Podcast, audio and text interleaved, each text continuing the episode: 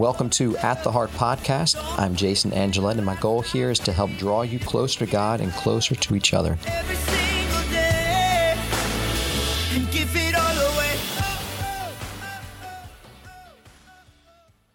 The- What's the biggest impact, a positive impact in a teen's life with regard to their faith? Number one, I mean, hands down, is is the parents. But not just the parents being there, the parents being good people, but it's the parents' willingness to live their faith in front of their kids. And the faith of the parents be the touch point for the conversations that we have and the, the reasons why we're parenting you the way we are. They might not agree with you all the time. Right. You might not get along. They might be might running not out be at easy. midnight. And yeah, exactly. it will not be easy. Just because you're praying doesn't mean that No. things are going to get really easy. It just easy. means you're going to have the grace to not let it kill you. Right? I mean, that's all that means. I think it's entirely irreplaceable to have the the parents living out their faith in front of the young people. My mother is Sicilian, basically, you know, mm. Catholic. My dad's hardcore Irish Catholic. So. Yeah. lots of talking about it over here, never mentioned it over here, basically. His actions spoke very, very loudly to me, and to this day are irreplaceable. the most impacting people in their life that would help them advance in the faith and grow in the faith is their parents. Mm-hmm. One of the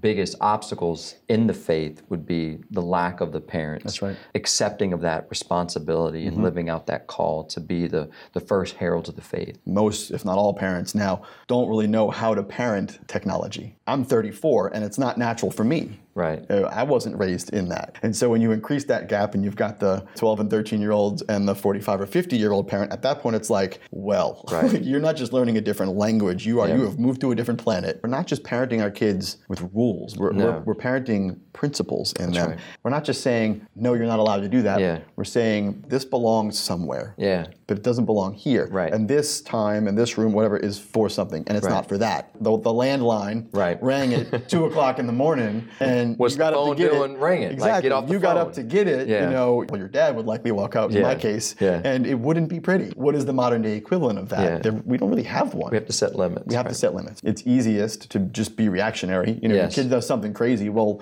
you respond to that. Right. You know, like gut instinct. A lot Right. of times it's ugly. You know. Right, right, right. And then sometimes you might even owe your kid an apology, like Yes. whatever. You know, we have to be in relationship with our kids about those things. Exactly. We have to talk to them Right. about it. They have to see that we use it responsibly. Right. Oh, wow. Yeah. I can't be just chilling on my phone 24 Right. 7 in the house and then expect my kid to not do it. Do as I say, not as I do. Yeah, that never worked. Um, and it more offensively doesn't work now. The most important Right. conversation that happens here is not the one with your kid, it's amongst the spouses. Or how can we Yeah. help each other? How can we display to our kids that we're a team? It's not something mom's real passionate about, but dad's like, hey, Yeah, uh-uh, there's no room page- for that anymore. right, no, There's no room for that anymore. Yeah. And if a kid tells you something or shows you something or whatever, you don't get mad and freak out and hit the phone with the sledgehammer. Right. You tell them, I'm proud of you. Yeah, thank you. Thank Right, you. You telling thank your kid. Yeah. And then you tell them, I'm sorry that Yeah. that happened. Maybe even that we didn't do something we could whatever. like admit that, Your yeah. Mm. kids see that vulnerability and that brokenness. That's Goes a long powerful. way. Things that they're encountering out there on, on social media or whatever, whatever it is, they're being told that they're not saints, that they're made for less, they're not capable of that much. We have to not only teach them and tell them and show them otherwise, but we have to be otherwise to them. You know, be saints for them, be saints to them, so that they can see the lived ideal of what the bar really is.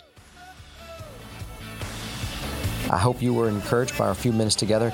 If so, please review this podcast and share it with your friends. Until next time, God bless.